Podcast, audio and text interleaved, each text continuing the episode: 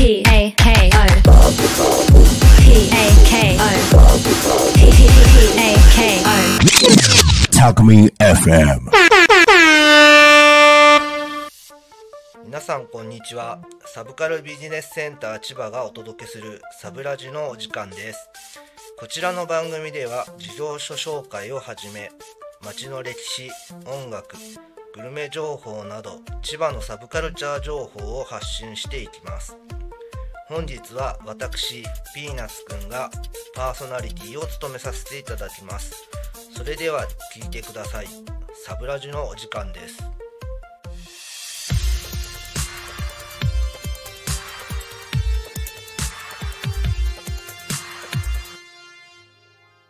えー今回はお話し相手にサブカルビジネスセンターの菊池さんにに来ていただいておりますこんにちは。こんにちは元気ですか？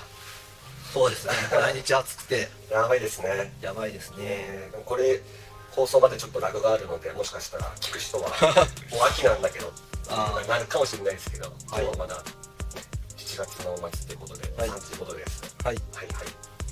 いやいろんないろんなねものが今ブームだって聞くんですけども、はい今縄文がブームっていうのはご存知ですか？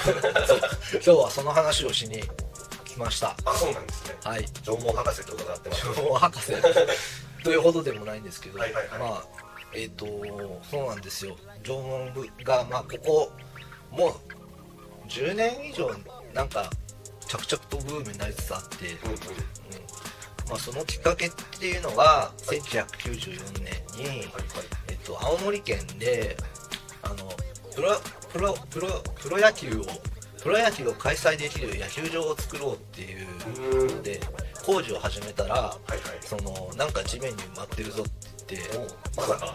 そうそうそれであの三代丸山遺跡っていうのが、うん、あの見つかって、うん、でそこれがなんていうかもう日本の全国的に見てもかなり大規模な縄文遺跡だったっていうのですごく話題になったんですね。でその後、あのー2002年に、えーその、ま、青山の三代丸山遺跡の、えー博物館である縄文自由館というのができたりしてはいはい。で当時僕の友達に映像を撮ってる人がいてその人が博物館で流す映像をあの撮るバイトをしてたらしいんですよ。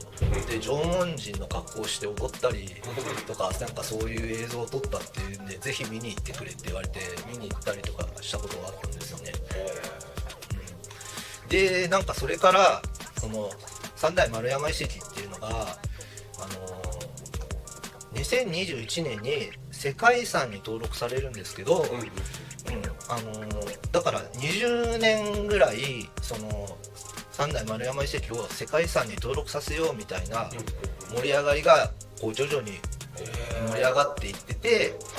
でまあその間に、まあ、2005年に、えー、と上野の国立科学博物館で縄文 VS 弥生っていう大きい展示会があったりあと2018年に、えー、と映画で「縄文にはまる人々」っていう映画が公開されたりとかでえ結構いろんな日本のサブカル界を代表するいろんな人が縄文の魅力について語るっていう映画なんですけど、ーうんうんうんうん。まあ、そういうのがあったりとかして、はいはい。うん、まあなんかなんかいろいろブームで。それでまあ2021年に無事世界遺産に認定というか登録されて、うん、それでやっぱり世界遺産ってなるとあなんかすごいんじゃないかっていうか興味を持つ人っていうのがやっぱり格段に増えるんですよね。そうですね。うん、なんでそれでなんかりあの旅行のガイドブックのうんうん。ルルブってあるじゃないですかありますね。日本全国の何県何県とか出てる旅行のガイドブックなんですけどそれの縄文っていうのがうんルルブ縄文っていうのがあの発刊されたりとかして、うん、そんな本が出るぐらいえ実はブームなんだってー、いう。しっかりともうジャンルとして確立されて、そうですね。みんなで言ってたわけですね。そうなんですへーはい。めっちゃ詳しいですな。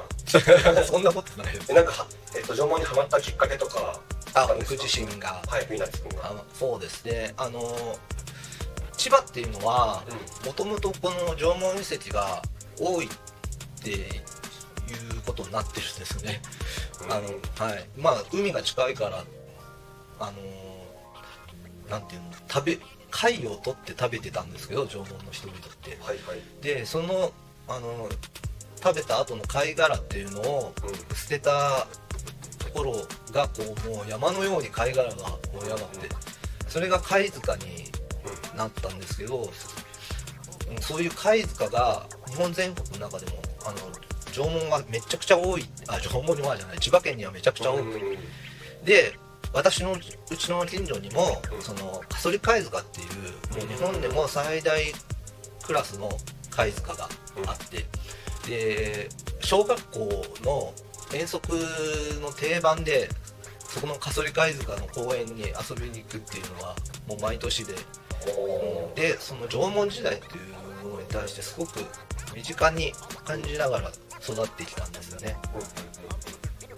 まあでもそんなこともすっかり忘れてたんですけど、うん、あのー大人になってまあなんかいろいろなんかあってグダグダしてる時に あのーポケモン GO っていうゲームがはいはい。はい。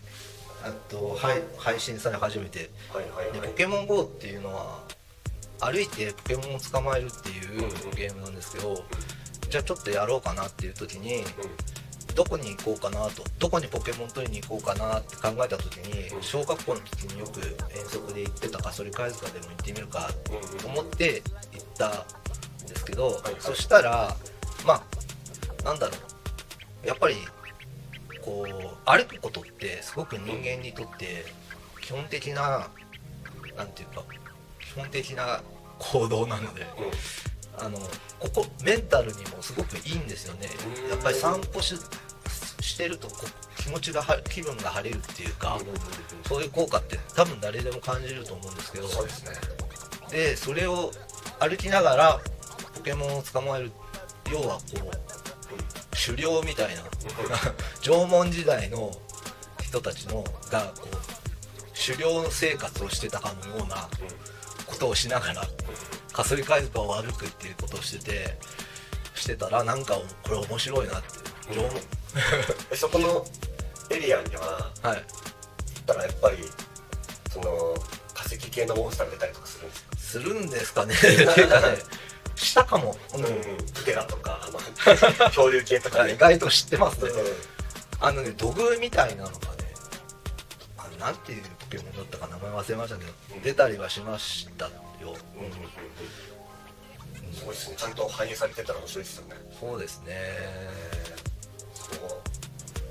まあその最近あのなん昔ってそのゲームってあの脳脳の活動に良くないとか言ってゲーム脳みたいな言葉があったりとか、よく怒られましたねやりすぎてたでしょ？あと最近でもなんかスマホ脳とかいう本が2021年に一番売れたみたいなんですけど、えまあ、要は現代のデジタル技術みたいなものがすごく便利だけど現代人のメンタルヘルスにすごく影響を与えてるっていうことなんですけどーなんかわかりますね。漢字とか読めるけど書く書く時全然出てこないからすごい簡単な感じだよね。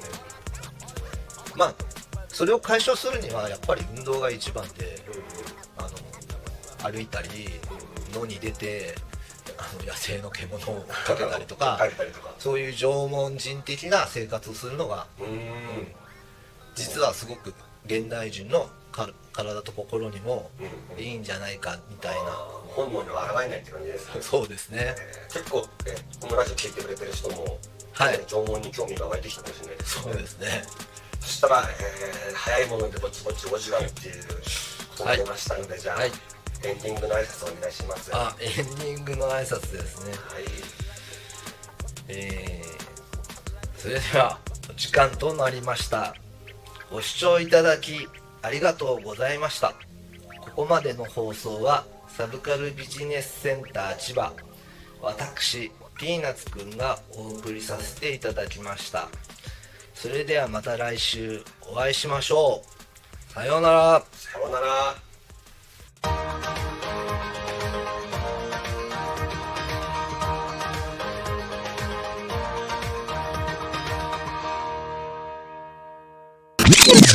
Alchemy FM.